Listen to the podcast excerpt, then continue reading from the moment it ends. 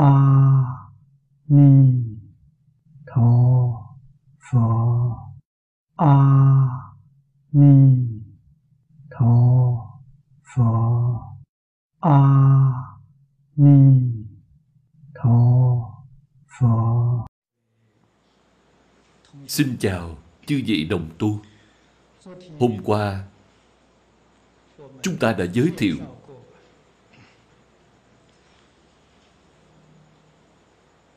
Phật giáo là giáo dục của Phật Đà đối với hết thảy chúng sanh.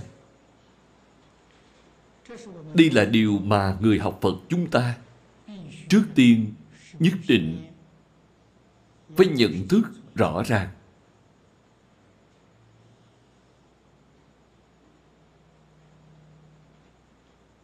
Sau khi hiểu rõ mục tiêu giáo học của Phật Pháp rồi, thì chúng ta đối với kinh điển Phật giáo sẽ có cách nhìn khác hẳn đi. Kinh điển Phật giáo có thể nói là bộ sách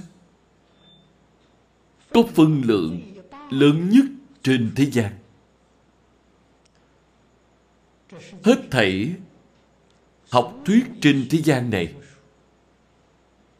bao gồm cả các tôn giáo ở trong đó, thì sự phong phú về điển tịch đều không thể vượt qua Phật giáo. Kinh điển Phật giáo nhiều đến như vậy, rốt cuộc bên trong là nói về điều gì? Việc này chúng ta không thể không biết. Người học Phật rất nhiều, người đọc kinh cũng không ít, thậm chí người giảng kinh cũng rất nhiều. Tôi đã từng gặp một vị giảng kinh là cư sĩ tại gia, giảng cũng khá nổi tiếng, thường ở rất nhiều trường đại học cao đẳng giảng dạy kinh Phật. Có một lần tôi gặp ông ấy, tôi liền hỏi ông. Tôi nói, những kinh điển hiện nay ông giảng đều là kinh luận quan trọng của Đại Thừa. Vậy toàn bộ Đại Tạng Kinh rốt cuộc là giảng về điều gì? Ông có thể dùng một câu để trả lời cho tôi được không? Ông ta nghe xong cũng suy nghĩ một hồi rất lâu nhưng không trả lời được. Thế là ông ấy liền hỏi ngược lại tôi. Tôi nói với ông ấy rằng hết thảy kinh do Đức Phật Thích Ca Mâu Ni thuyết trong 49 năm chỉ nói rõ một sự việc. Nếu như dùng danh từ của Phật giáo thì như trong Kinh Bát Nhã nói chính là chư Pháp thật tướng. Chư Pháp là hết thảy Pháp, thật tướng chính là chân tướng. Câu nói này nếu dùng lời hiện nay để nói chính là chân tướng của vũ trụ nhân sinh. Vũ trụ là hoàn cảnh sinh hoạt của chúng ta, nhân sinh là bản thân của chúng ta. Từ đây có thể biết tất cả kinh mà Đức Phật Thích Ca Mâu Ni giảng, nội dung chính là nói về chân tướng bản thân và hoàn cảnh sinh hoạt của chính chúng ta. Tôi bảo ông ấy nghĩ lại xem. Tôi nói, tôi trả lời như vậy, ông có đồng tình hay không? Nếu như không biết được kinh Phật nói điều gì, thì chúng ta đối với kinh điển của Phật sẽ không có cách gì lý giải được. Mở cuốn kinh ra, bạn liền nghĩ ngợi lung tung, càng nghĩ càng cách xa, càng nghĩ càng thấy Phật Pháp cùng với đời sống của chúng ta không có liên quan gì hết.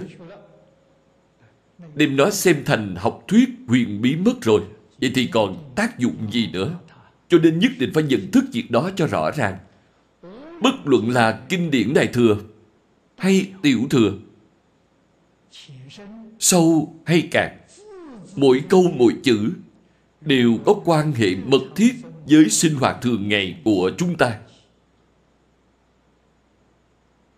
Sau đó mới hiểu được tiên sinh Âu Dương Cánh Vô nói với chúng ta, Phật Pháp là điều mà người thời nay nhất định phải cần đến. Chúng ta sẽ đồng ý với cách nói này. Vì thế có thể khẳng định ông nói rất chính xác. Cho nên mỗi câu, mỗi chữ trong kinh điển cùng với đời sống của chúng ta có quan hệ mật thiết. Từ đây có thể biết Phật Pháp quyết định không mê tín.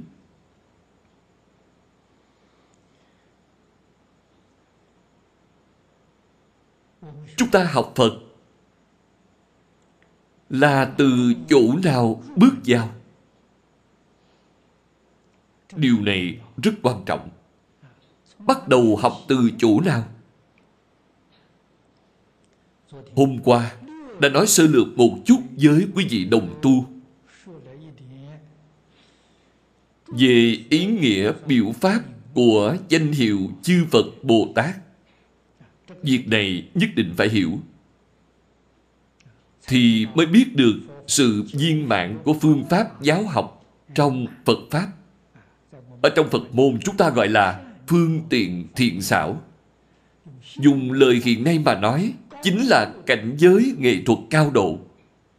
Giáo học của Phật giáo mấy ngàn năm qua đã hướng tới nghệ thuật hóa.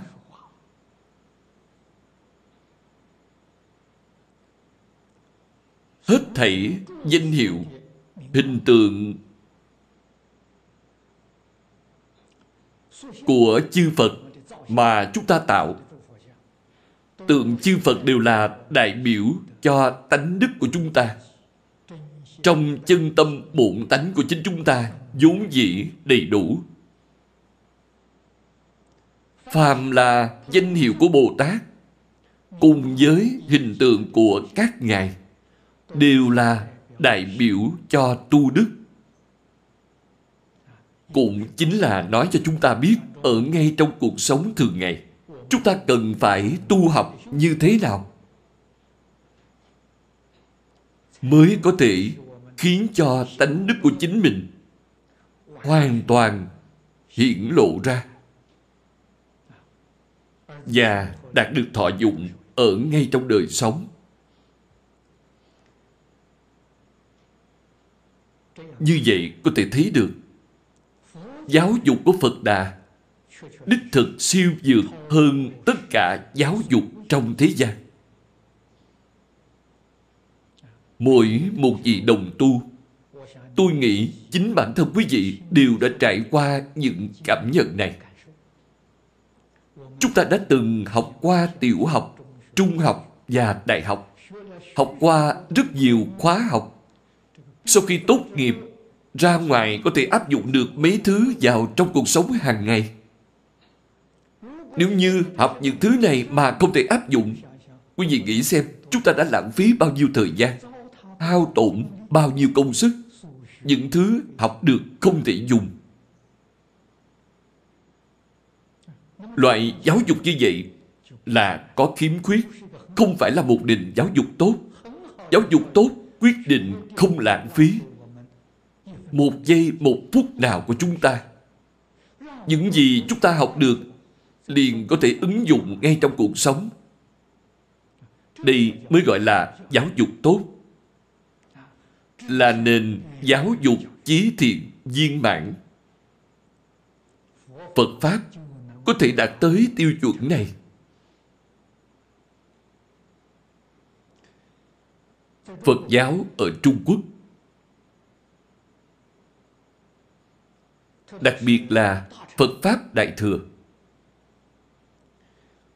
chúng ta lấy 4 vị Đại Bồ Tát làm đại biểu. Đại biểu cho thứ lớp tu học của chúng ta. Đại biểu cho cảnh giới tu học của chúng ta. Bốn vị Bồ Tát này tuy là có thứ lớp, nhưng trong thứ lớp có viên dung. Như vậy mới chân thật gọi là viên mãn. Trong thứ lớp không có viên dung, trong viên dung không có thứ lớp. Đây không phải là việc hoàn hảo nhất, cũng không phải là việc tốt nhất. Cho nên trong thứ lớp nó có viên dung. Viên dung chính là không có thứ lớp. Không có thứ lớp nhưng lại có thứ lớp. Giống như chúng ta đi lên nhà cao tầng này. Nhà cao tầng có cầu thang. Cầu thang là thứ lớp. Ngoài cầu thang ra còn có thang máy. Thang máy chính là không có thứ lớp. Đồng thời đầy đủ như vậy thì mới viên mãn. Chúng ta mới yên tâm. Việc này dùng để thí dụ cho Phật Pháp. Phật Pháp rất giống với thí dụ này. Từ trên thứ lớp mà nói, thì vị thứ nhất là Địa Tạng Bồ Tát. Chúng ta từ nơi đâu bắt tay vào? Từ Địa Tạng Bồ Tát mà bắt tay vào. Tịnh Tông học hội nơi này gần đây mua được một hội sở, đã có đất rồi. Hết thảy pháp thế gian và xuất thế gian, nếu bạn không có đất đai, không có nơi chốn, bạn làm gì cũng không thể thành công.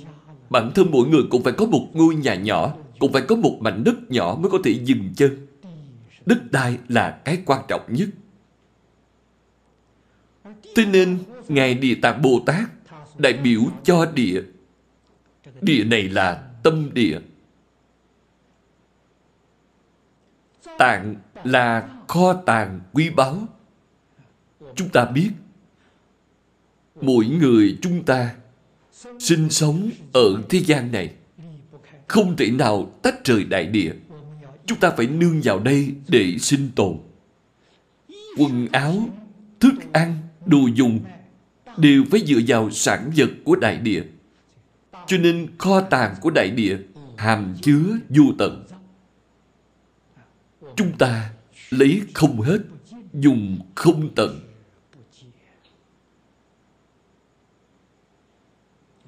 Phật dạy chúng ta tu học, trước tiên phải hạ công phu từ trên tâm địa.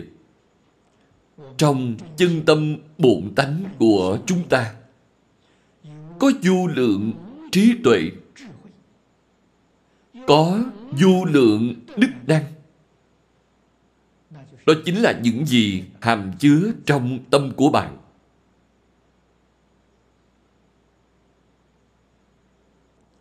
Trong tâm tánh của chính mình vốn dĩ đầy đủ. Mặc dù tự tánh có vô lượng trí tuệ đức năng, nhưng trí tuệ đức năng hiện nay của chúng ta hình như đã mất rồi. Biến thành không có trí tuệ, không có năng lực. Nhưng Phật nói với chúng ta, trí tuệ đức năng của chúng ta cùng với chư Phật Bồ Tát không hai không khác. Cái năng lực này đã đánh mất rồi. Tuy rằng đánh mất, nhưng Phật nói với chúng ta không phải hoàn toàn mất thật. Tại sao bị mất vậy? Bị mê mất. Nếu như bạn giác ngộ rồi thì trí tuệ đức năng này lập tức là hiện tiền, lại khôi phục. Dáng vẻ của mê là gì? Trước tiên, chúng ta không cần nghiên cứu về lý luận của mê. Vì sao lại mê? Việc đó nói ra thì rất dài. Dáng vẻ của mê là như thế nào? vọng tưởng là mê, phân biệt là mê, chấp trước là mê. Hiện nay chúng ta chân thật từ sáng đến tối khởi tâm động niệm đều là vọng tưởng, phân biệt, chấp trước. Đây là dáng vẻ của mê. Dáng vẻ của giác là như thế nào? Vọng tưởng, phân biệt, chấp trước hết thảy đều không còn nữa. Đây chính là dáng vẻ của giác. Cho nên trên kinh Đức Phật nói với chúng ta: chân tâm lìa niệm. Mỗi người chúng ta đều có chân tâm. Trong chân tâm không có vọng niệm. Tâm mà có vọng niệm thì gọi là vọng tâm. Tâm không có vọng niệm là chân tâm. Nếu trong chân tâm mà có vọng niệm thì không còn gọi nó là chân tâm nữa, mà gọi là vọng tâm. Chân tâm là tâm lìa niệm.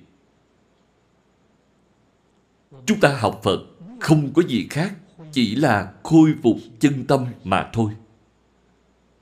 Đây cũng chính là mục tiêu tu học hàng đầu, đem kho báu của tâm địa chúng ta khai phát ra.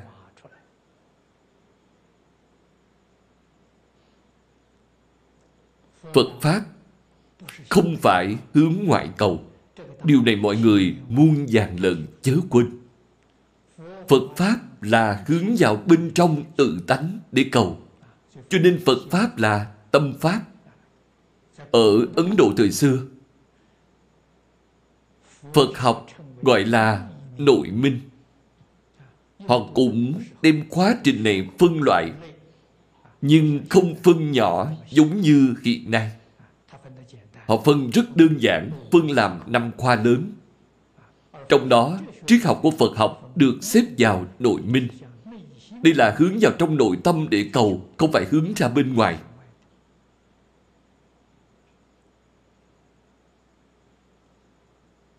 Cho nên, Phật Pháp là giáo dục khởi phát tự tánh, giáo dục khôi phục bản năng. Trong Kinh Địa Tạng đã giảng pháp môn này cho chúng ta, nói cho chúng ta biết trong tâm tánh của chính mình đầy đủ đại viên mãn. Tôi tin rằng rất nhiều vị đồng tu đã đọc qua Kinh Địa Tạng. Nếu như bạn không hiểu được ý kinh thì bạn đọc Kinh Địa Tạng cũng giống như đọc tiểu thuyết thần thoại vậy.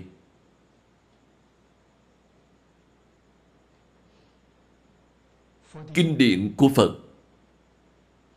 từ trên bề ngoài mà xem, có thể phân thành hai loại lớn. Một loại là giảng về sự. Kinh Địa Tạng giảng về sự, Kinh A Di Đà cũng giảng về sự. Thế nên khi bạn đọc giống như đang đọc tiểu thuyết vậy, cảm thấy không có gì hay cả.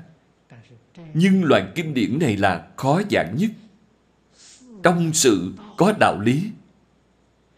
Bạn không thể đem đạo lý giảng rõ ràng, giảng tường tận thì ai mà tin tưởng được những việc này. Thành ra loại kinh điển này khó giảng. Ngoài ra còn có một loại khác là giảng về lý, như Kinh Kim Cang giảng lý, Bát Nhã Tâm Kinh giảng lý. Kinh giảng về lý thì ngược lại chúng ta dễ hiểu, rất bội phục. Nhưng trong lý có sự. Nếu như không nói ra được sự thật thì những lý trong đạo lý ấy đều là trống không, đều biến thành lý lẽ suông. Đây là điều mà người nghiên cứu giảng dạy kinh luận Phật Pháp như chúng ta không thể không biết. Chủ giảng về sự, bạn phải hiểu được lý. Chủ giảng về lý, bạn phải hiểu được cái lý này cần ứng dụng vào trong đời sống sinh hoạt hàng ngày như thế nào.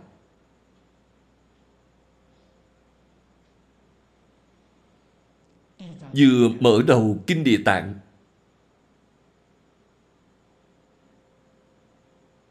Lúc vẫn chưa giảng đến Kinh Văn, trước tiên Đức Phật phóng quang hiện tướng lành, phóng đại quang minh dân. Đây chính là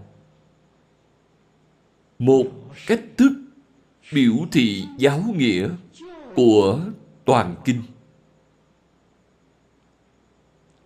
Quang minh là trí tuệ. Đại quang minh chính là trí tuệ cứu cánh viên mãn, là trí tuệ không gì không biết, không gì không thể. Loại trí tuệ này ở đâu? Ở ngay trong tâm tánh của chính chúng ta. Trong hết thảy kinh điển, Phật thường dùng mây để làm thí dụ.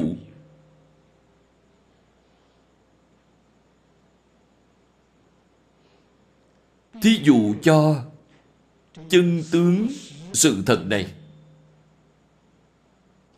Mây, bạn nói nó có hay là không có? Nếu như nói không có, chúng ta nhìn lên bầu trời, thấy từng đám mây một vô cùng rõ ràng. Thực tế là thấy rất rõ ràng, nó là có. Hiện nay, chúng ta ngồi trên máy bay, bay tới phía trên đó. Mây còn có hay không? Không có rồi. Cho nên Phật dùng chữ mây để đại biểu cho sự việc này. Không thể nói nó có, cũng không thể nói nó không. Chẳng có, chẳng không. Đây mới là chân tướng sự thật. Bạn nói nó nhất định có, sai rồi, bạn thấy sai rồi. Bạn nói nó nhất định không có, bạn cũng thấy sai luôn. Đó đều gọi là mê. Ngày nay, chúng ta đem hết thảy sự tướng của vũ trụ nhân sinh xem là có thật. Cho điều ấy là đúng, chúng ta thấy sai rồi. Hết thảy các pháp, bao gồm cả thân thể chúng ta, đều chẳng có, chẳng không. Đây là chân tướng.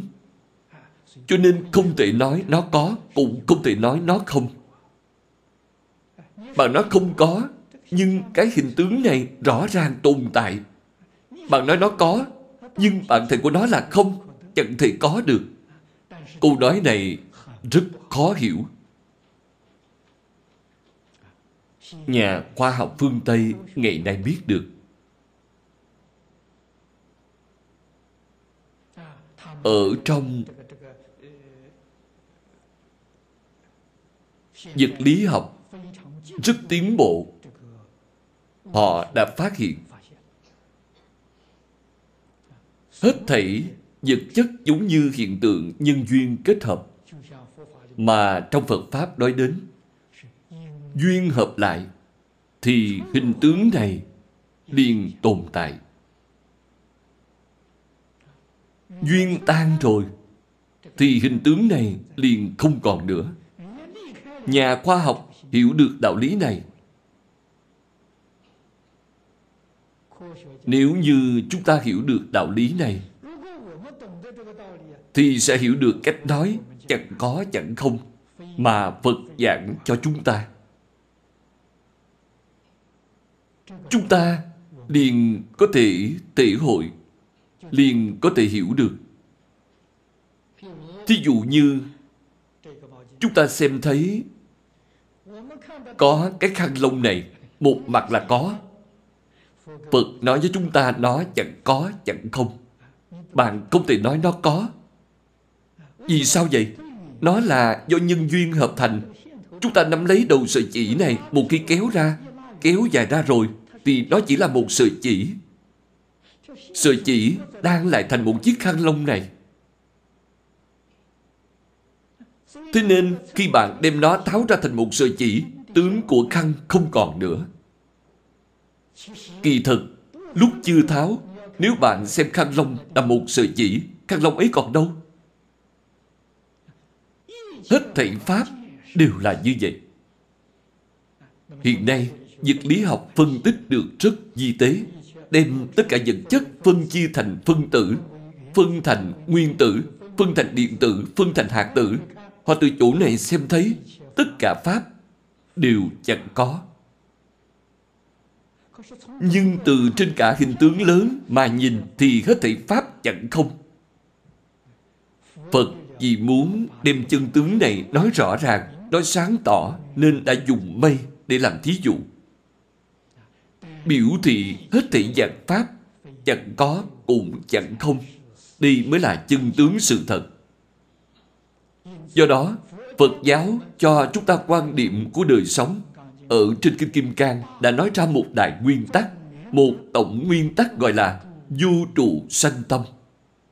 Vô trụ là gì? Bạn không nên cho rằng là thật, không nên chấp trước. Tất cả đều là giả. Nếu bạn nhận đó là thật và chấp trước đó, vậy thì sai rồi. Cho nên dạy bạn vô trụ. Tâm này của bạn tự tại biết bao. Vô trụ, nói đơn giản là tâm chúng ta phải thanh tịnh, không có lo lắng, không có vướng mắc, không có vọng tưởng, không có phân biệt, không có chấp trước. Bạn nói vui vẻ biết dường nào. Tâm của bạn thanh tịnh biết bao. Đây là ý nghĩa của vô trụ. Sanh tâm, bạn nhất định phải sanh tâm giúp đỡ hết thảy chúng sanh. Chúng ta sống ở thế gian này, đừng vì chính mình. Nếu vì chính mình thì phạm vi ấy quá nhỏ. Đó chính là vọng tưởng, phân biệt, chấp trước. Ta sống ở thế gian này là vì ai? Vì hết thảy chúng sanh. Bạn nói vì gia đình của tôi, vì họ hàng của tôi, vì quê hương của tôi, vì quốc gia của tôi, phạm vi đó đều quá nhỏ rồi. Quốc gia của bạn tốt, còn quốc gia láng giềng không tốt, thì bạn cũng không thể trải qua được những ngày tháng tốt đẹp. Quốc gia của tôi tốt, hy vọng mỗi một quốc gia cũng đều tốt, thiên hạ mới có thể thái bình, mọi người mới có thể đạt được hạnh phúc. Cho nên tâm lượng phải lớn, tầm nhìn phải xa. Phật dạy chúng ta sanh tâm này. Sanh tâm là từ trên tướng hiện ra mà nói. Tướng có tốt xấu, có thiện ác. Ở trong Phật Pháp nói có 10 Pháp giới. 10 Pháp giới là tướng. Hướng lên phía trên có Phật, có Bồ Tát, có Duyên Giác, có Thanh Văn. Xuống phía dưới thì có 6 cõi. Tướng của 6 cõi từ đâu mà có vậy? Từ trong tâm của bạn biến hiện ra. Ai là chủ nhân của 6 cõi 10 Pháp giới? Là chính mình, không phải bên ngoài. Đây là trong Kinh Đại Thừa, Phật thường hay nói tất cả Pháp từ tâm tưởng sanh. Từ đây có thể biết tâm tưởng này của chúng ta có quan hệ quá lớn. Ở trên Kinh Hoa Nghiêm, Phật giảng vũ trụ nhân sinh là duy tâm sở hiện, duy thức sở biến. Tướng nhất định là có, tướng nhất định không thể bị diệt mất. Điều này phải biết. Tướng không thể bị diệt mất, nhưng tướng sẽ biến đổi. Không diệt là thật, nhưng nó sẽ biến đổi. Vì sao sẽ biến đổi? Bởi vì bạn có ý nghĩ nên sẽ biến đổi. Nghĩ cái gì thì biến thành cái đó. Bạn nghĩ Phật thì biến thành Phật, nghĩ Bồ Tát thì biến thành Bồ Tát. Thế giới ngày nay biến thành đồng loạt như vậy, nguyên nhân ở tại đâu? Bởi vì những điều mà mọi người nghĩ là tham sân si. Đều nghĩ tới tham lam, đều nghĩ tới sân hận, đều nghĩ tới si mê. Vậy thì thế giới này liền động loạn ngay, không thể tưởng tượng được. Hết thảy pháp từ tâm tưởng sanh.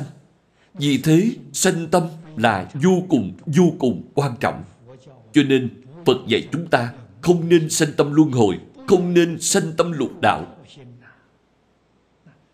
Sanh tâm gì tốt nhất? Sanh tâm thành Phật.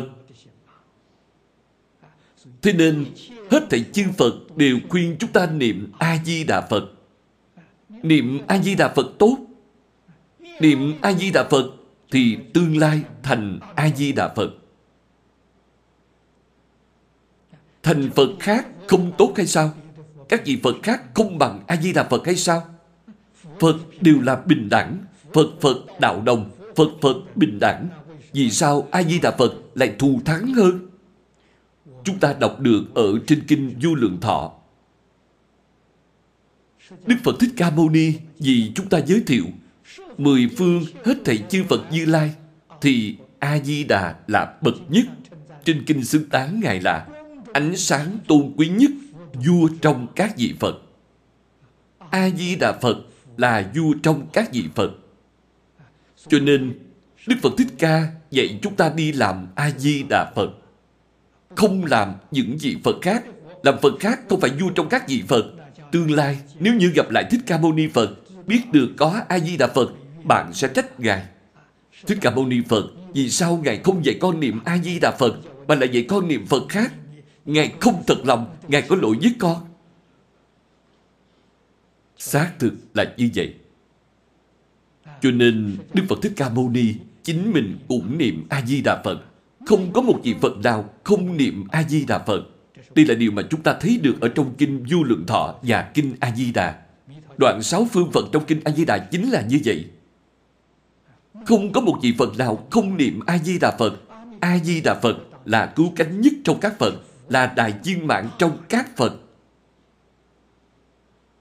Bạn xem điều này có ý nghĩa biết bao. Tôi biết được Pháp thù thắng bậc nhất trong tất cả Pháp, nhưng tôi không nói cho bạn biết. Chỉ nói cho bạn những Pháp bậc 2, bậc 3 thì tôi có lỗi với bạn. Tuy bây giờ không biết được, nhưng thế nào cũng có ngày bạn sẽ nhận ra. Thế nào cũng có ngày chúng ta gặp nhau. Khi gặp lại thì khó mà nói chuyện rồi. Hôm nay tôi đem pháp môn bậc nhất đối với bạn, bạn không tiếp nhận. Nếu sau này bạn đi qua rất nhiều đoạn đường oan uổng, lần sau bạn gặp lại tôi cũng không còn gì để nói.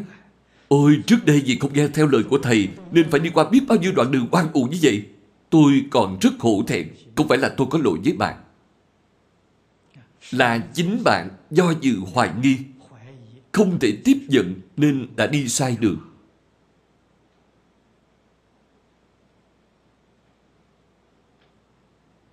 Phật Bồ Tát đối với tất cả chúng sanh là Đại Từ Đại Bi.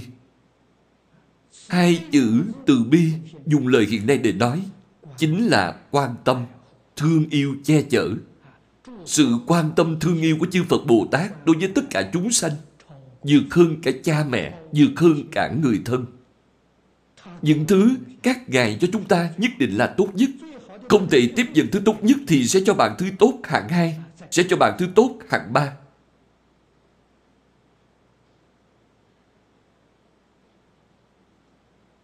Chư Phật Bồ Tát tiếp nhận chúng sanh, giáo hóa chúng sanh. Thái độ và phương thức của các ngài tất nhiên là như vậy. Trí tuệ đức năng của tâm tánh là vô lượng vô biên. Trên Kinh Địa Tạng chỉ dùng 10 câu nói để hiển thị ý nghĩa. Cũng chính là đem trí tuệ đức năng vô lượng vô biên quy nạp thành 10 loại lớn để thuận tiện cho việc dạy học. Trong mỗi loại, thực tế mà nói, đều là vô lượng vô biên. Giống như hiện nay quý vị đọc tụng Kinh Du Lượng Thọ, vừa mở đề kinh ra là Phật Thuyết Đại Thừa Du Lượng Thọ. Chữ thọ đó là một loại trong vô lượng, lấy đó làm đại biểu. Bạn không nên xem thấy vô lượng thọ thì cho rằng chỉ có thọ mạng vô lượng, những thứ khác đều không có. Không phải vậy, mọi thứ đều là vô lượng. Nếu nói mọi thứ đều là vô lượng thì sẽ không được rõ ràng. Vì thế, lấy thọ mạng để làm đại biểu rất có ý nghĩa. Ở trong tất cả vô lượng thì thọ mạng là đệ nhất. Thí dụ như nói bạn có vô lượng trí tuệ, vô lượng tài nghệ, vô lượng năng lực, vô lượng của cải, vô lượng nhà cửa, nhưng bạn không có thọ mạng, bạn đoản mạng. Vậy thì hết thảy vô lượng đó của bạn đều bằng không rồi. Thế nên trong hết thảy vô lượng phải lấy thọ mạng làm hàng đầu. Bạn có vô lượng thọ thì tất cả vô lượng bạn đều hưởng thụ được rồi, bạn đều được thọ dụng. Cho nên ở trong tất cả vô lượng thì gọi thọ mạng là đệ nhất. Nếu xếp theo thứ tự thì xếp vào hàng đầu.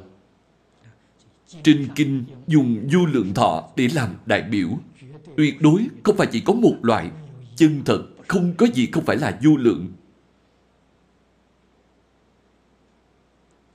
Đây chính là 10 loại lớn, mọi thứ đều là vô lượng. Thứ nhất là đại viên mãn, đây là nói chung. Còn 9 loại phía sau là nói riêng. Câu đầu tiên là đại viên mãn. Đại viên mãn chính là tơ hào khiếm khuyết cũng không có.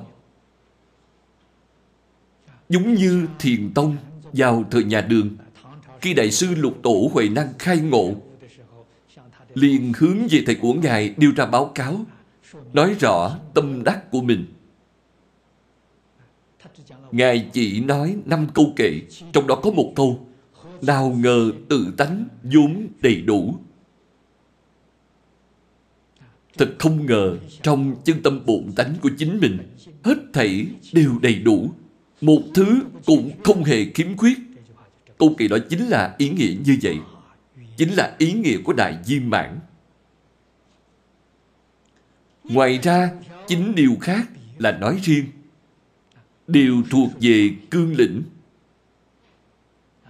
Kế đến là từ bi. 10 câu này đều gọi là quang minh dân, đại viên mãn quang minh dân, đại từ bi quang minh dân, đại trí tuệ quang minh dân. Từ đây có thể biết, từ bi là thứ mà xưa nay vốn đầy đủ ở trong bổn tánh. Cái này không phải học mà có, mà là thiên tánh. Thời xưa, Mạnh Tử có nói, lòng trắc ẩn, mọi người đều có. Khi nhìn thấy một đứa trẻ đang gặp nguy hiểm, không cần biết bạn có quen hay không quen, nhất định sẽ đưa tay ra kéo nó lại. Vì sao vậy? Lòng trắc ẩn là thiên tánh.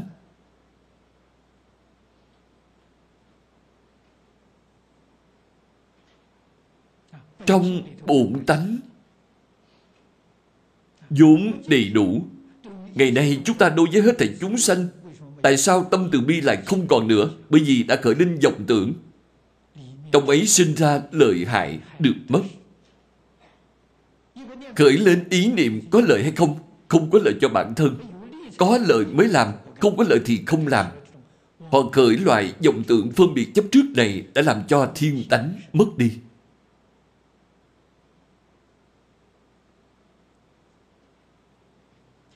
Phật Pháp dạy chúng ta đoạn trừ tất cả vọng tưởng phân biệt chấp trước để khôi phục lại tự tánh. Chúng ta vốn dĩ đối với hết thảy chúng sanh không có phân biệt, không có chấp trước, thương yêu giúp đỡ, bình đẳng như nhau.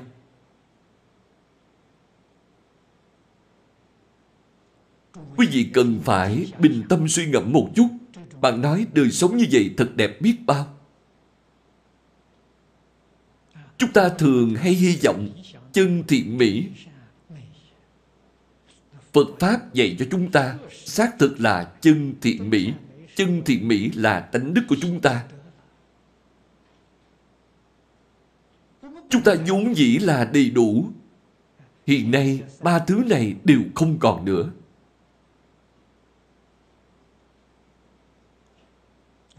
Đại trí tuệ quang minh dân. Chúng ta vốn dĩ đầy đủ trí tuệ viên mãn. Đối với vũ trụ nhân sinh, rất rõ ràng, rất sáng tỏ, không gì không biết, không gì không thể. Ngày nay trí tuệ cùng đức năng của chúng ta đều mất rồi. Cái mất này vừa mới giảng là mê mất, không phải mất thực sự. Nếu như mất thật, Vậy thì đó chẳng phải là tự tánh vốn đầy đủ, chỉ mê mất mà thôi. Tuy là có, nhưng bạn không biết dùng, không gợi được tác dụng.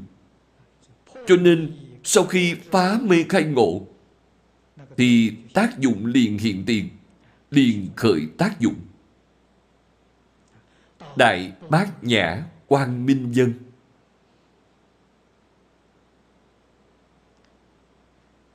Trí tuệ và bát nhã có khi là một ý nghĩa. Bát nhã chính là trí tuệ chính là bát nhã. Nếu như trí tuệ và bát nhã cả hai cùng nêu ra, vậy thì không phải là một ý nghĩa. Bát nhã là từ căn bản trí mà nói.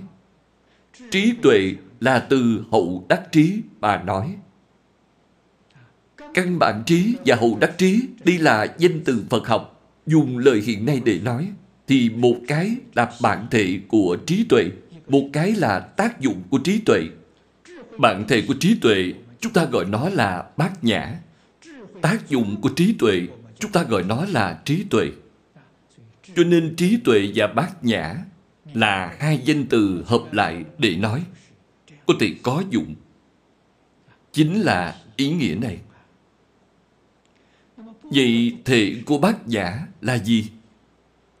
Đây là điều mà chúng ta không thể không biết.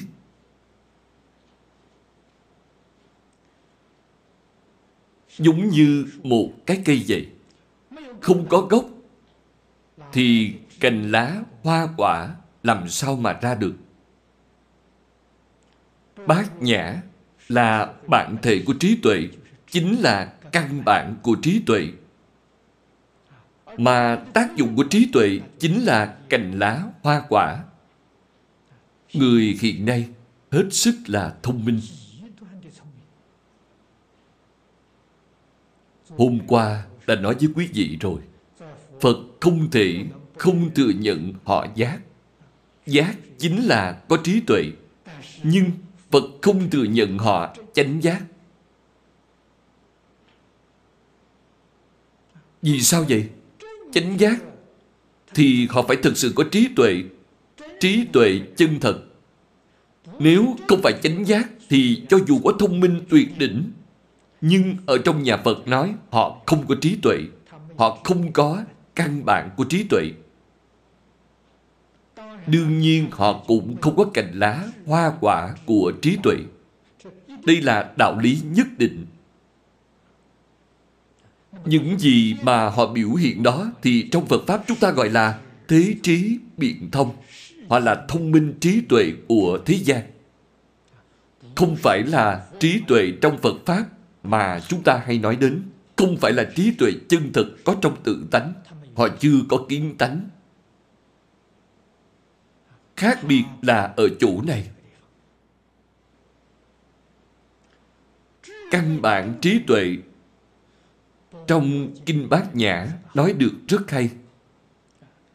Nếu như quý vị hiểu rõ tất cả Pháp mà Đức Phật nói trong 49 năm, thì bạn sẽ biết được trung tâm của Phật Pháp nằm ở chỗ nào. Đại đức thời xưa ở Trung Quốc đem giáo Pháp Đức Phật Thích Ca Mâu Ni cả đời giảng chia làm 5 giai đoạn. Giai đoạn thứ nhất là Phật giảng Kinh Hoa Nghiêm. Phật giảng Kinh Hoa Nghiêm là ở trong định. Khi Đức Phật thành đạo, ngồi thì nhập định dưới cội Bồ Đề, trong định giảng kinh. Người bình thường như chúng ta nhìn không thấy. Người bình thường chỉ nhìn thấy Đức Phật ngồi thiền dưới cội Bồ Đề. Ai biết được Ngài đang ở đó giảng kinh? Cho nên hiện nay Tiểu Thừa của Thái Lan và Tiểu Thừa của Sri Lanka không thừa nhận Phật Pháp Đại Thừa, cho rằng Đại Thừa là không phải Phật nói. Họ chưa từng nghe nói Đức Phật Thích Ca Mâu Ni giảng Phật Pháp Đại Thừa. đặc biệt là Kinh Hoa Nghiêm, căn bản là không thể tiếp nhận. Vật giảng kinh này là trong nhị thất nhật đầu tiên. Nhị thất nhật là 14 ngày. Những người tham gia Pháp hội này không phải là người bình thường. Phải là Pháp thân đại sĩ thì mới có năng lực đi vào cảnh giới trong định của Đức Phật để nghe kinh. Người khác không có cách gì. Bạn nói người đó nằm mộng, chúng ta có năng lực đi vào cảnh giới trong mộng của họ hay không? Bạn không có bản lĩnh này thì bạn không thể tham gia được Pháp hội uổng ngài. Cho nên tham dự Pháp hội Hoa Nghiêm là 41 bậc Pháp thân đại sĩ. Đây là bộ kinh lớn đầu tiên Phật nói.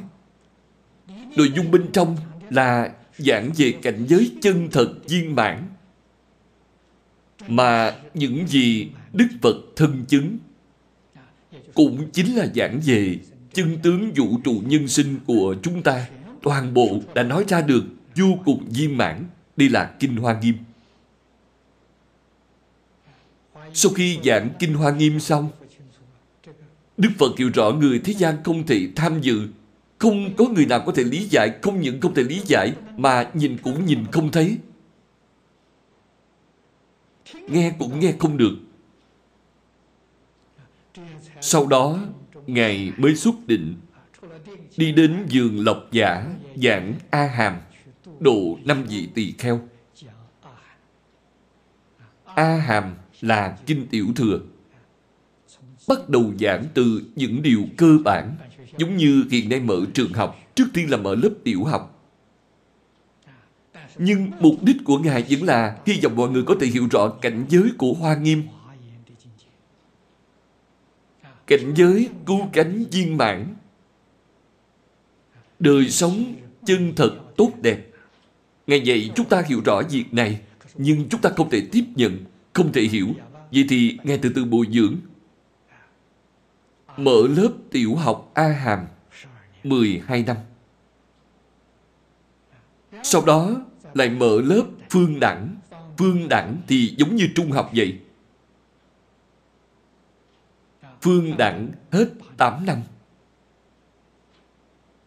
Sau Phương Đẳng thì tiếp tục nâng cao lên Bát Nhã, giống như là đại học. Thời gian này dài nhất 22 năm. Sau cùng Pháp Hoa là 8 năm. Tổng cộng 49 năm. 49 năm, quý vị thử nghĩ xem. Kinh Bát Nhã đã giảng 22 năm. Gần như một nửa thời gian trong đời là giảng Bát Nhã. Qua đây thấy được Bát Nhã là trung tâm của Phật Pháp. Bát Nhã là trí tuệ. Trong 22 năm giảng Kinh Bát Nhã của Đức Phật, chúng ta đem nó tổng kết lại, tổng quy nạp lại. Vậy Bát Nhã nói những gì? Bát Nhã vô tri, vô sở bất tri. Vô tri chính là căn bản trí, chính là Đại Bát Nhã Quang Minh Dân mà chúng ta vừa mới nói. Vô tri khởi tác dụng là vô sở bất tri. Vô sở bất tri chính là đại trí tuệ Quang Minh Dân. Khi không khởi tác dụng thì tâm giống như một cái gương, rất sạch sẽ, mảy trần không nhiễm. Tâm phải giống như cái gương, tâm phải giống như nước. Bạn xem, chúng ta cúng Phật, phẩm vật cúng Phật rất nhiều, nhưng quan trọng nhất là nước. Trong nhà chúng ta có Phật đường. Ngày nay có một số người ở nhà chung cư không thuận tiện cho việc thắp hương lắm, căn phòng rất là thấp. Nếu thắp hương thì trong phòng sẽ bị ám khói, người khác người thấy cũng rất khó chịu. Có thể không cần thắp hương, cũng có thể không cần thắp đèn, cũng không cần cúng hoa. Nhưng mức độ thấp nhất là phải cúng một ly nước. Cúng nước là ý nghĩa gì? Đại Bát Nhã Quang Minh Dân biểu thị ý nghĩa này. Cúng một ly nước trong, nghĩa là tâm chúng ta phải trong sạch giống như nước, phải bình đẳng giống như nước, không gợn sóng. Đây chính là căn bản trí. Nó biểu thị cho căn bản trí. Nước đó không phải là cúng cho Phật Bồ Tát uống. Bạn nói tôi cúng một ly nước mời Phật Bồ Tát, đó là sai rồi. Không phải như vậy. Cúng nước là để cho chúng ta nhìn. Chúng ta nhìn thấy ly nước này thì phải nghĩ ngay đến tâm mình phải trong sạch giống như nước, phải bình đẳng giống như nước.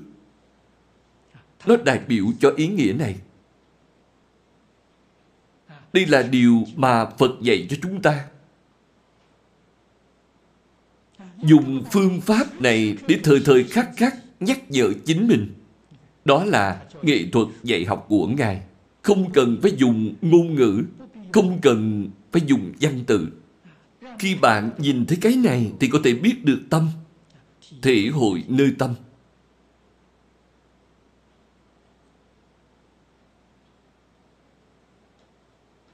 Về ý nghĩa biểu pháp liên quan đến những phẩm vật cúng dường này, tới phần sau chúng tôi sẽ báo cáo thêm với mọi người.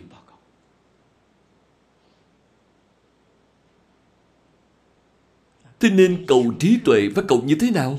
Trước tiên là cầu vô tri.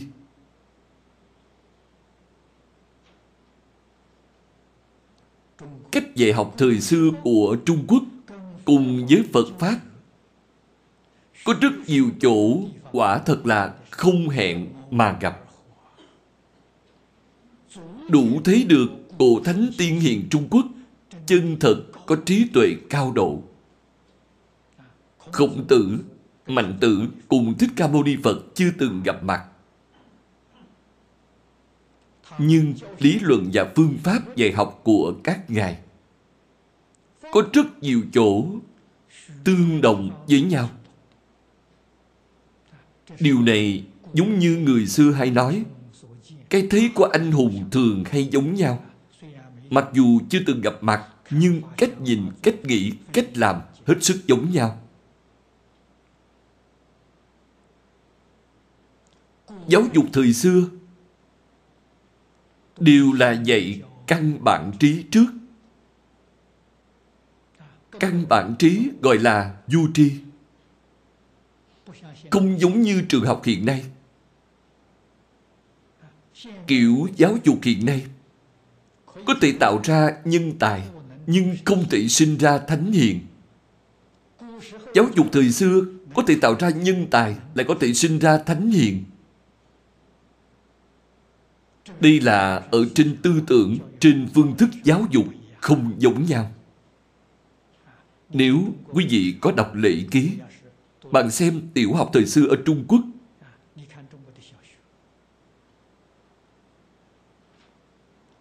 trẻ em 7 tuổi đi học.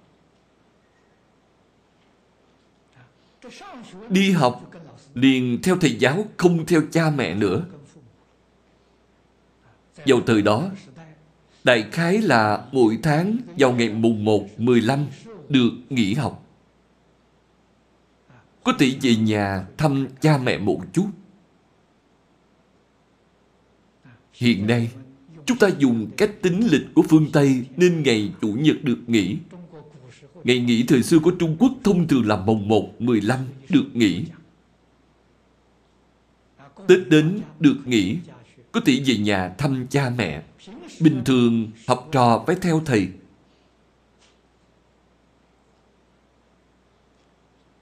Thầy dạy điều gì? Dạy giáo dục đời sống, dạy học trò, dạy nước quét dọn, đối đáp ứng xử. Dạy những giáo dục này, dạy trẻ nhỏ làm việc, dạy trẻ làm thế nào chăm sóc cha mẹ, làm thế nào chung sống hòa hợp với anh chị em. Cho nên nó là thuộc về giáo dục đời sống. Từ nhỏ đã dạy dỗ. Trẻ biết hiếu đệ.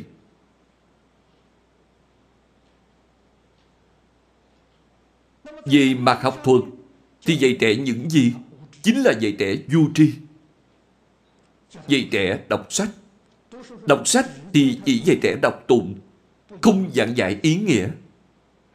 Như Tứ Thư, Ngũ Kinh, các loại sách này thì giáo dạy bạn đọc. Mỗi ngày dạy bạn đọc một đoạn, dạy bạn học thuộc lòng. Thuộc lâu lâu rồi, còn phải gấp sách lại đọc 100 lần, đọc 200 lần. Vì sao số lần đọc thuộc lòng nhiều đến như vậy? Để cả đời bạn cũng không thể quên. Đây là ý nghĩa thứ nhất. Bên trong còn có một ý nghĩa cực kỳ quan trọng. Đó là nếu không có việc gì bảo trẻ nhỏ làm thì nó sẽ nghĩ tưởng lung tung. Nghĩ tưởng lung tung là phiền não, là bệnh, không phải việc tốt. Trí tuệ chẳng còn nữa. Thế nên thầy giáo dùng phương pháp này dạy học thuộc sách. Thuộc rồi thì không khởi vọng tưởng nữa. Dùng phương pháp này đem vọng tưởng phân biệt chấp trước của học trò loại bỏ đi, giúp cho tâm học trò được thanh tịnh.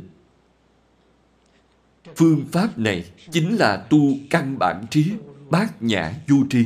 Dùng phương pháp này để bồi dưỡng học trò từ 7 tuổi đến khoảng chừng 12 tuổi. Đây là giáo dục của thời xưa. Tất cả những sách cần phải học thì học trò đều đã thuộc hết. Nhưng ý nghĩa là gì thì không hiểu. Học trò không có vọng tưởng. Giáo dục thời xưa là từ tiểu học rồi lên đại học. Trong đó không có trung học. 13 tuổi liền có thể học thái học. Trước đây gọi là thái học. Không có những danh từ như trung học, đại học. Thái học thời đó thì giống như đại học ngày nay của chúng ta. Đến trường học đó chính là cầu trí tuệ. Cầu hậu đắc trí là vô sở bất tri. Bạn xem, giai đoạn giáo dục phía trước là dạy bạn vô tri. Giáo dục phía sau là dạy bạn vô sở bất tri. Vì thế, khi lên thái học thì giáo trong trường sẽ giảng giải. Những sách mà bạn trước đây đã từng đọc, bây giờ thầy giáo sẽ giảng giải cho bạn. Các bạn đồng học cùng nhau qua lại nghiên cứu thảo luận, làm công việc này. Cho nên người thời xưa đọc sách cảm thấy vui, rất vui vẻ. Khi đến thái học thì không cần mang theo sách. Không giống như hiện nay, đi học phải mang theo một đống sách vở trong cặp, nhìn thấy rất đáng thương. Mang vác quá nặng nề. Khi xưa học thái học không cần sách vở. Những sách đó, mỗi một học sinh từ nhỏ đều đã thuộc lòng. Vừa giảng tới bộ sách nào, trang thứ mấy, hàng thứ mấy, chữ thứ mấy, mọi người đều biết, đều thông thuộc. Vậy họ còn cần sách để làm gì? Thế nên bạn nói xem, loại nghiên cứu thảo luận đó vui sướng biết bao. Trích dẫn trong kinh điển, tùy ý nhắc đến chỗ nào thì mọi người đều đã thuộc rất nhuần nhuyễn, đều biết cả. Không cần phải tra cứu tham khảo tài liệu như hiện nay. Tìm hết nửa ngày mà vẫn chưa tìm thấy. Giáo dục ở thời đó có đặc sắc của nó. Khi nói đến một bộ sách, trang thứ mấy, dòng thứ mấy, chữ thứ mấy, thì bạn không thể không bội phục người Trung Quốc chúng ta có đầu óc khoa học.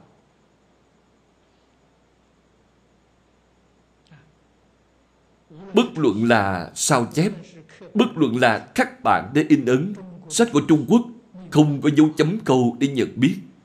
Mỗi trang 10 hàng, mỗi hàng 20 chữ. Lý đó là tiêu chuẩn. Bất luận là sách của nhà nào, bạn sao chép cũng được, bạn in ấn cũng được, đều là một trang 10 hàng, một hàng 20 chữ. Thế nên nói trang thứ mấy, hàng thứ mấy bạn đều biết. Bất kể bạn là nhà xuất bản nào, toàn quốc đều thống nhất giống nhau. Không như sách in hiện nay, một trang bao nhiêu hàng, một hàng bao nhiêu chữ đều không có nhất định. Nếu bạn không tìm được bản in đó, xuất bản năm nào, xuất bản ở đâu thì bạn sẽ không tra ra được. Trước đây là thống nhất. Vì vậy, sách thời xưa của Trung Quốc là sách buồn chỉ, hàng lối là thống nhất. Chỉ cần là sách buồn chỉ thì cho dù là nhà khắc bản nào đi nữa cũng đều là giống nhau. Đây là đầu óc khoa học. Cho nên thầy giáo dạy học trong thái học không nhất định phải dạy ở trong lớp. Đa phần là du sơn ngoạn thủy. Một vị thầy có khoảng 10 mấy học trò.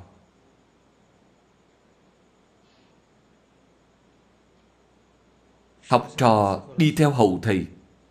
Khi có việc gì thì học trò chủ động làm thay. Chuẩn bị một ít rượu và thức ăn. Có một chiếc xe nhỏ để thầy đi du sơn ngoạn thủy. Đi đến đâu thì dạng đến đó, như đi du lịch vậy. Sau khi đi hết 3 đến 4 tháng trở về thì quá trình này cũng đã học xong. Đọc dạng quyển sách, đi dạng dặm đường. Loại du ngoạn đó không nhất định là đi chơi. Trong đó có tham quan, học hỏi. Dạng đến những chỗ nào thì dẫn bạn đi xem thực tế nơi đó. Chân thật là tăng trưởng học vấn, tăng trưởng trí tuệ. Chúng ta xem thấy phương thức giáo dục thời xưa ở trong sách cổ thì vô cùng ngưỡng mộ. Thực sự thì giáo dục thời nay không thể nào sánh bằng. Giáo dục thời xưa chân thật là tốt đẹp, chân thật được an vui, thành tựu du sở bất tri cho bạn. Cho nên ở trong thái học, học được vài năm thì tham gia thi cử quốc gia. Lúc đó là kỳ thi cao đẳng, cao nhất là kỳ thi quốc gia. Trúng tuyển rồi gọi là tiến sĩ. Tiến sĩ là học vị. Đây là kỳ thi cao cấp của quốc gia. Khi đỗ đạt rồi thì gọi học vị này là tiến sĩ. Người thông thường phần nhiều lấy được bằng cử nhân. Cử nhân thì kém một bậc, là bậc thứ hai, thuộc kỳ thi tỉnh. Thi tỉnh hiện nay giống như kỳ thi do phòng giáo dục tỉnh tổ chức vậy. Khi trúng tuyển rồi gọi là cử nhân. Kỳ thi do quốc gia tổ chức, khi trúng tuyển thì gọi là tiến sĩ. Thời đó gọi là công danh. Ngày nay chúng ta gọi là đạt yêu cầu. Khi thi cử đỗ đạt rồi, chính phủ liền có thể phân bổ bạn đến chính quyền địa phương để làm quyền trưởng. Thế nên chúng ta xem thấy trong sách xưa, có rất nhiều người chưa đầy 20 tuổi, họ đã thi đậu. Họ làm huyện trưởng, cũng làm được rất tốt. Hiện nay chưa đủ 20 tuổi thì vẫn là trẻ nhỏ. Vào lúc đó họ đã có thể làm quan phụ mẫu. Không chỉ quản lý hành chính mà còn quản lý tư pháp. Tại địa phương đó họ là quan thẩm phán cao nhất, xét xử vụ án. Người ta có căn bản trí và hậu đắc trí. Không nên xem họ ít tuổi. Họ đích thực có trí tuệ, có năng lực.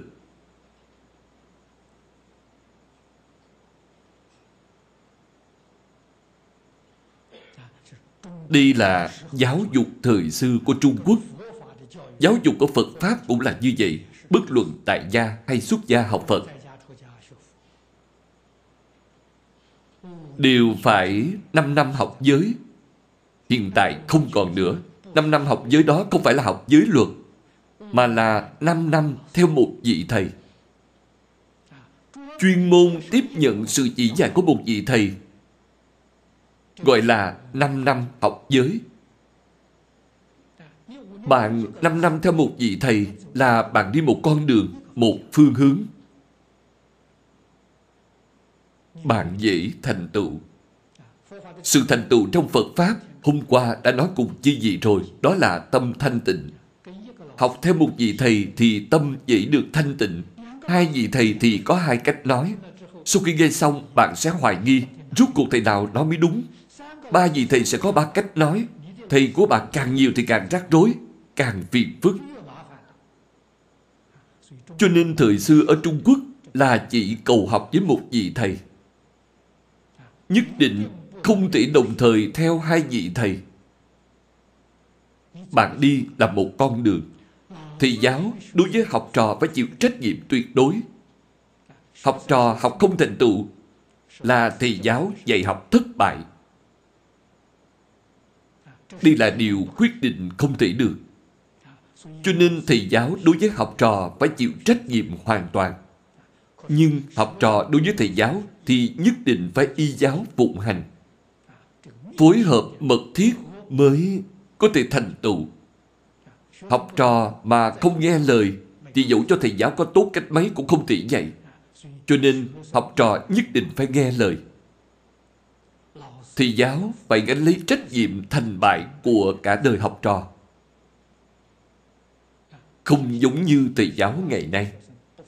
Thầy giáo ngày nay không chịu trách nhiệm đối với học trò. Kỳ thật mà nói là gánh không nổi trách nhiệm. Khi thầy giáo nghiêm túc dạy thì học trò lại muốn đánh thầy giáo. Như vậy thì làm sao được? Mà muốn trách phạt học trò thì phụ huynh lại đi viết đơn kiện. Vậy thì phiền phức lớn lắm. Cho nên ngày nay làm thầy giáo rất vất vả, không thể dạy học trò. Tôi cũng đã làm thầy không ít năm, nên sâu sắc hiểu rõ tình cảnh này. Thật sự không có cách gì dạy bảo.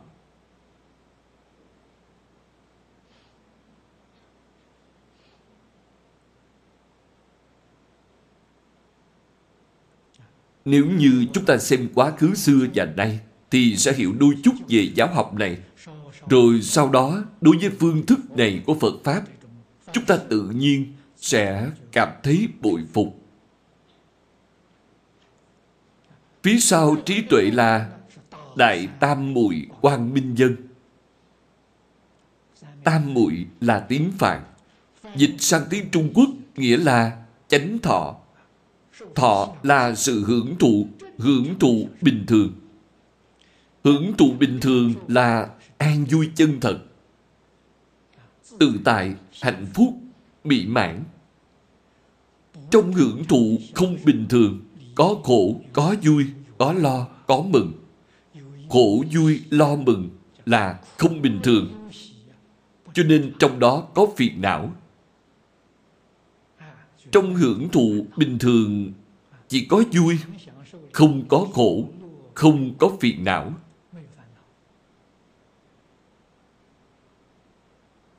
Đây là danh từ Phật học gọi là Tam Muội, Đại Tam Muội Quang Minh Dân. Từ đây có thể biết trong Phật Pháp dạy chúng ta những gì, dạy chúng ta ở ngay trong đời sống đạt được hưởng thụ bình thường.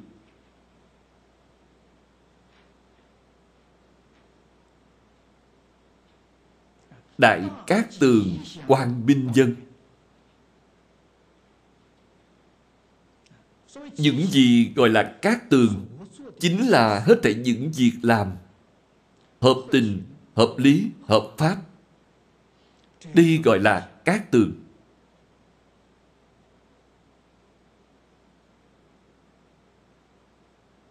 Một tơ hào trái ngược cũng không có, không trái với tình, lý và pháp. Mọi mặt đều đầy đủ, mọi mặt đều viên mãn. Đây là trong tâm địa vốn sẵn đầy đủ, Đại Phước Đức Quang Minh Dân. Người Trung Quốc chúng ta thường nói về ngũ phước. Trong ngũ phước thì thứ nhất là tài phú. Đời sống vật chất của chúng ta không thiếu thốn, có tiền của. Thứ hai là phú quý, chính là có địa vị trong xã hội.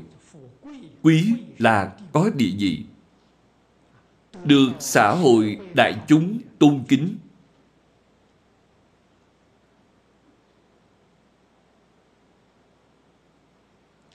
Đến sau cùng là thọ khảo. Thọ là trường thọ, khảo là chết an lành. Chết được rất nhẹ nhàng, khi đi không hề có đau đớn khổ sở. Trong tâm rất rõ ràng, rất sáng tỏ, không mê hoặc, không điên đảo. Biết được chính mình sẽ đi tới đâu. biết rõ chính mình lúc nào sẽ ra đi. Điều này tốt. Ở trong 5 loại phước thì phước này là phước báo lớn nhất. Bởi vì bạn đi được tốt thì đời sau của bạn so với đời này sẽ càng tốt hơn. Quý vị thử nghĩ xem, có người thông minh nào, người đầu óc tỉnh táo nào lại bằng lòng đi làm ngạ quỷ không? Đi làm súc sinh, đi xuống địa ngục không? Không có một người nào chịu làm việc này hết. Phàm đến 3 đường ác đều là người mê hoặc điên đảo. Khi ra đi thì mơ mơ hồ hồ, bất tỉnh nhân sự. Đây là điều đáng sợ nhất. Một người khi chết rất rõ ràng, rất sáng tỏ. Cho dù không học Phật, họ cũng không đọa vào 3 đường ác. Đây là ở trên kinh điển Đức Phật đã giảng cho chúng ta rất rõ ràng. Nếu người nào muốn ra đi được tốt thì phải tích đức, phải hành thiện.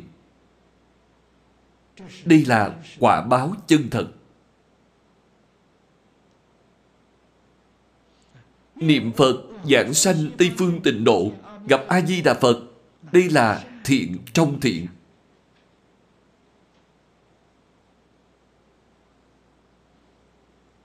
Trong 2 năm gần đây,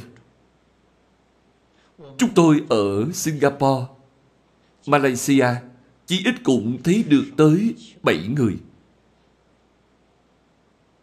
Giảng sanh có thoại tướng. Những người trợ niệm đều thấy được. Họ ra đi vô cùng an lành.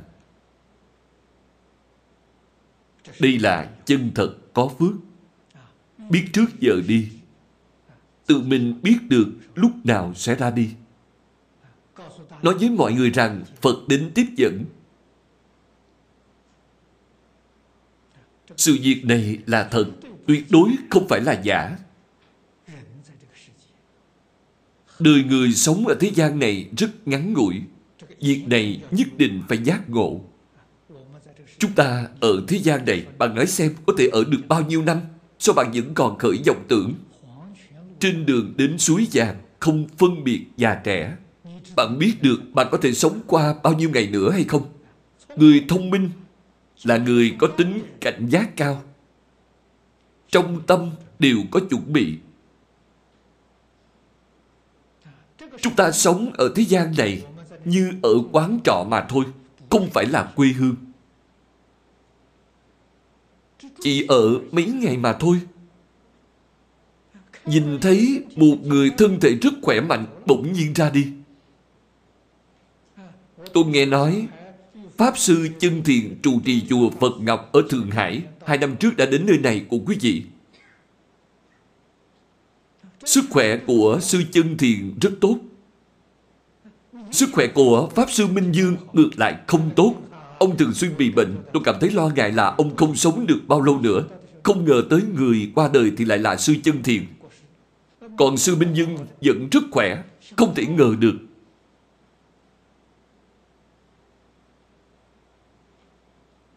Mạng người vô thường. Đừng xem thấy thân thể rất khỏe mạnh, nó không chừng 2 ngày thì đi rồi. Không thể không đề cao cảnh giác. Nỗ lực niệm Phật cầu sanh Tịnh Độ. Cầu sanh Tịnh Độ thì bạn được vô lượng thọ.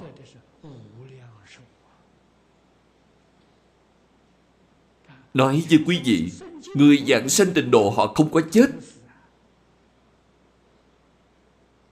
Lúc họ đi, nhìn thấy A-di-đà Phật đến tiếp dẫn. Nói với mọi người, Phật đến đón tôi rồi. Tôi đi theo Phật đây. Họ đâu phải chết rồi mới đi, mà là đang sống mà ra đi. Túi da thối này không cần nữa, vứt bỏ đi không cần nữa. Họ sống mà ra đi. Cho nên pháp môn này gọi là pháp môn thành tựu ngay trong một đời. Không phải là chết rồi mới đi. Chết rồi thì không còn cách gì nữa. Phải đi trong lúc còn sống. Phước báo lớn chính là thân thể khỏe mạnh, công phu rất tốt, rất minh mẫn mà nói với bạn, Phật đến đón tôi rồi, tôi đi theo Phật đây. Dặn dò rất rõ ràng, rất tường tận.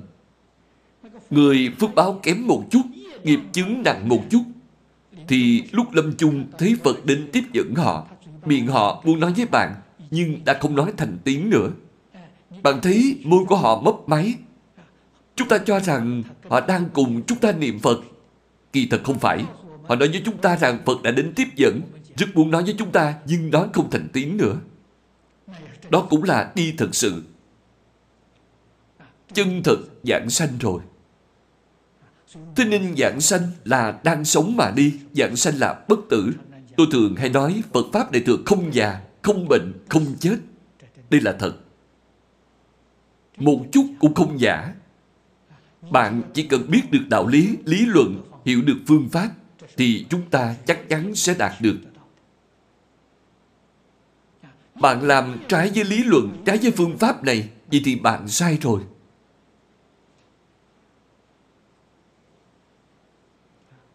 Phương pháp này từ xưa đến nay, các vị Bồ Tát Đại Đức đều nói là hiếm có, khó gặp. Ngày nay, chúng ta có thể gặp được là vô cùng may mắn. Quả thật, hiếm có, khó gặp. Sau khi gặp được rồi, phải trân quý, phải chăm chỉ nỗ lực. Quyết định không thể để lún qua. Đây là giảng về Đại Phước Đức. Niệm Phật chính là Đại Phước Đức.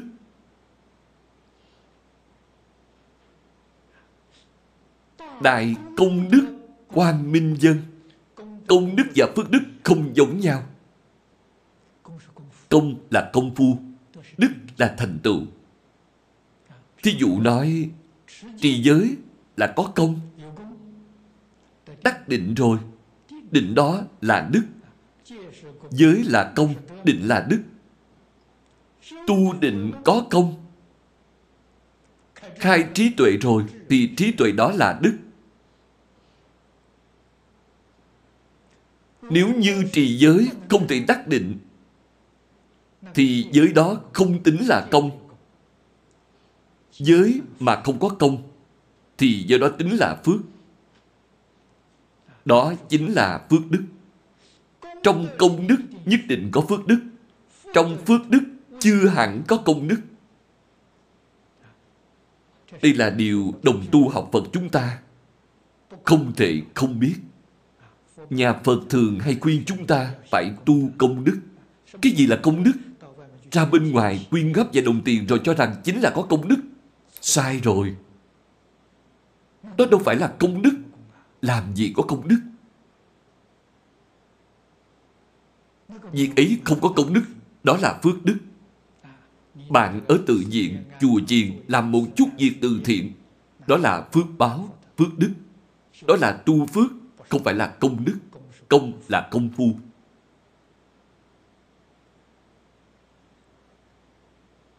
Chúng ta niệm Phật phải niệm đến tâm địa của chính mình thanh tịnh. Phải làm cho vọng tưởng phân biệt chấp trước phiền não của chính mình thảy đều ngừng dứt. Niệm Phật như vậy mới có công.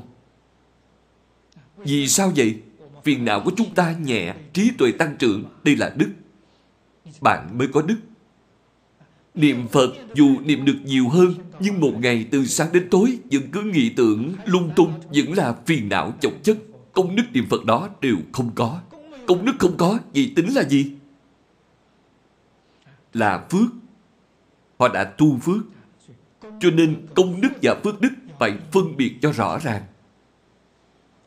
Công đức nhất định là chú trọng ở tâm thanh tịnh, tâm bình đẳng. Đây là công đức. Cho nên công đức là hướng vào bên trong mà cầu, không phải hướng ra bên ngoài. Theo quan niệm của người thông thường, thì bố thí cúng dường là phước đức, không phải là công đức. Còn trong kinh điển Đại Thừa Liễu Nghĩa thì nói,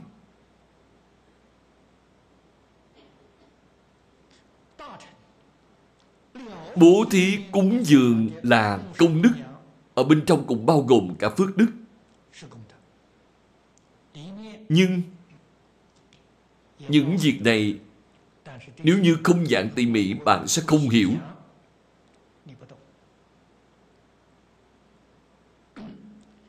Thí dụ như gần đây chúng tôi giảng Kinh Kim Cang. Trên Kinh Kim Cang nói về bố thí. Bố thí đó không phải bảo bạn đem một chút tiền của đến chùa để bố thí. Không phải ý này. Bố thí đó là nói về toàn bộ đời sống của bạn. Hay nói cách khác, cả cuộc đời của chư Phật, Bồ Tát chính là vì hết thảy chúng sanh làm ra một tấm gương tốt nhất, mô phạm tốt nhất. Đó chính là bố thí. Các ngài làm ra một hình mẫu tốt cho bạn xem. Vậy bạn học tập theo các ngài. Bạn xem phạm vi bố thí đó rộng lớn biết bao. Đó là công đức. Mở đầu của Kinh Kim Cang cùng với các kinh thông thường là không giống nhau, cũng không giống với Kinh Địa Tạng. Kinh Địa Tạng vừa mở đầu, phía trước là 10 đại quang minh dân.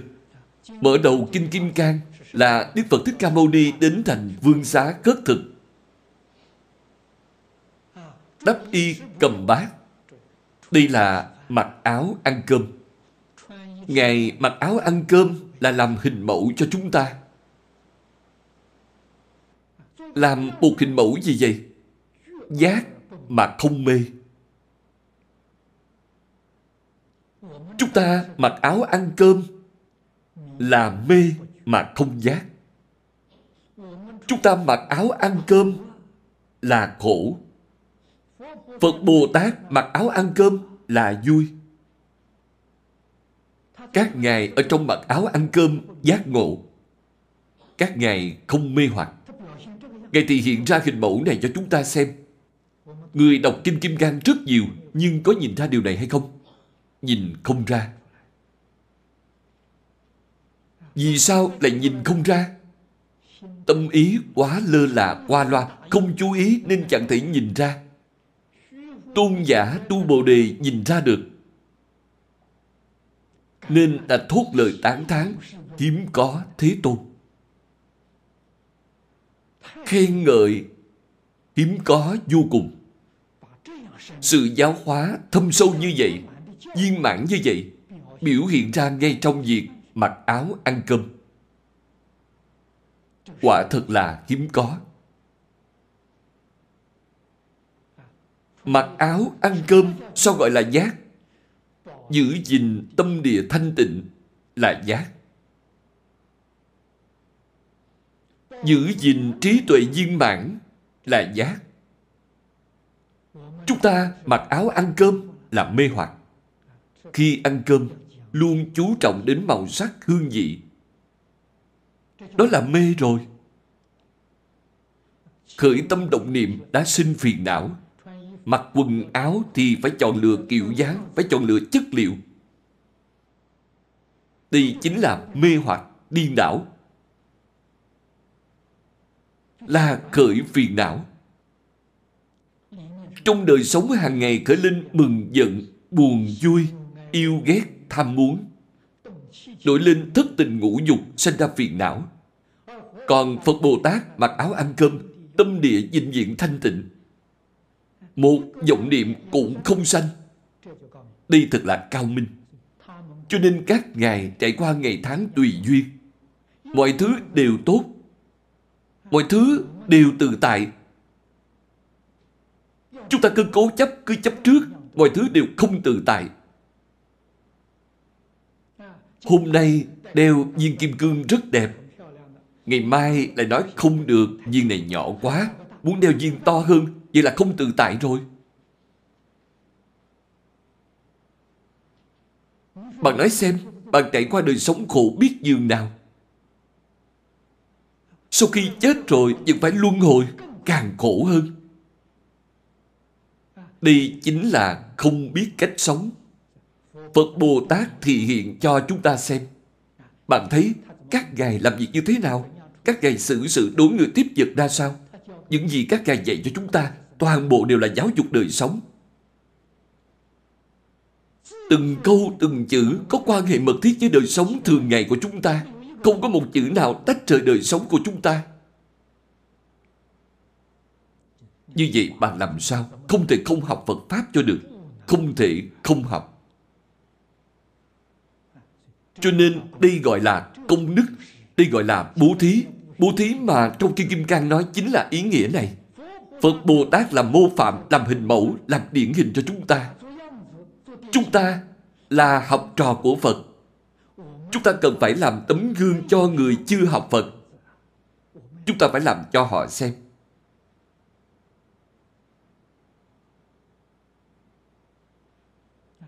Phải làm hình mẫu tốt cho họ. Đây mới là đệ tử Phật.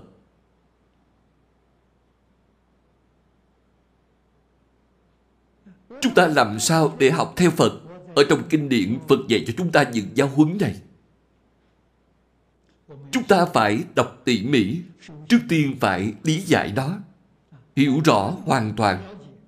Rồi sau đó chúng ta phải làm được ở trong đời sống. Làm được trong đời sống rồi thì chân thật được tự tại, chân thật được hạnh phúc, thực sự an vui không gì bằng.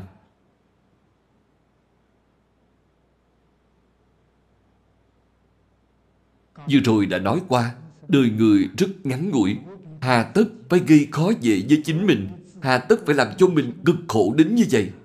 Sao không để cả đời trải qua an vui hạnh phúc?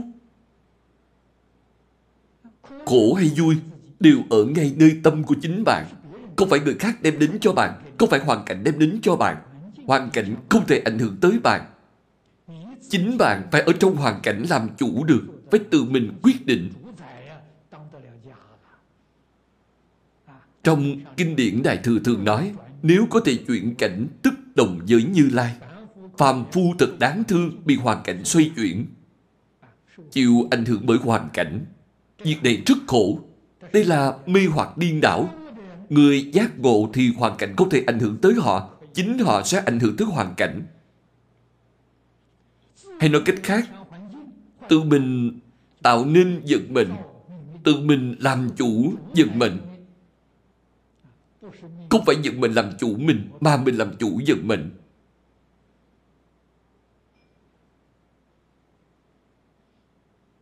Toàn bộ những điều này đều là sự thật. Chính chúng ta cũng có thể làm đến được. Đều ở trong kinh luận Phật Pháp. Kinh điển chân thực giảng được rất cặn kẽ. Chúng ta phải nghe kỹ càng, phải chăm chỉ học tập. Không thể giảng sai. Nhưng ngày nay người giảng sai rất nhiều. Đó chân thật gọi là làm sằng nói bậy, mê hoặc chúng sanh, lừa gạt đại chúng. Hiện nay sự việc này rất nhiều. Chúng ta phải có con mắt trí tuệ mới có thể phân biệt được. Phía sau là đại quy y quang minh dân, đại tán thán quang minh dân. Việc này nói đến sau cùng thấy đều là tánh đức. Quy là quay đầu. Chúng ta từ chỗ tất cả sai lầm quay đầu trở lại. Chúng ta phải tìm nơi nương tựa. Trước tiên nương tựa vào chư Phật Bồ Tát. Sau đó nương tựa vào tự tánh. Cho nên nương tựa vào chư Phật Bồ Tát là tạm thời, thời gian không dài. Bởi vì hiện tại chúng ta vẫn chưa biết tự tánh, nên trước tiên phải nương vào Thầy. Vì chưa biết đường đi, nên mình phải nhờ vào người biết đường rồi đi theo họ. Khi mình đã biết đường rồi thì không còn nhờ vào họ nữa, chính mình phải tự đi. Giả lại có thể dẫn theo người khác. Khi chưa biết đường thì phải theo sau một người biết đường. Chư Phật Bồ Tát là người từng trải, biết đường đi, nên trước tiên phải theo các ngài, nương nhờ các ngài. Đến khi chính mình thực sự lý giải, thể hội, đạt được thọ dụng rồi thì bạn tự nhiên sẽ tán thán. Tán thán chính là tuyên dương, đem chỗ tốt công đức lợi ích của Phật Pháp Đại Thừa giới thiệu rộng rãi cho hết thảy đại chúng. Đây gọi là đại tán thán quang minh dân. Giống như Đức Phật giảng kinh thuyết pháp suốt 49 năm, chính là tán thán công đức viên mãn trong tự tánh của hết thảy chúng sanh. Hôm nay thời gian đã hết, chúng ta giảng đến đây. A Di Đà Phật.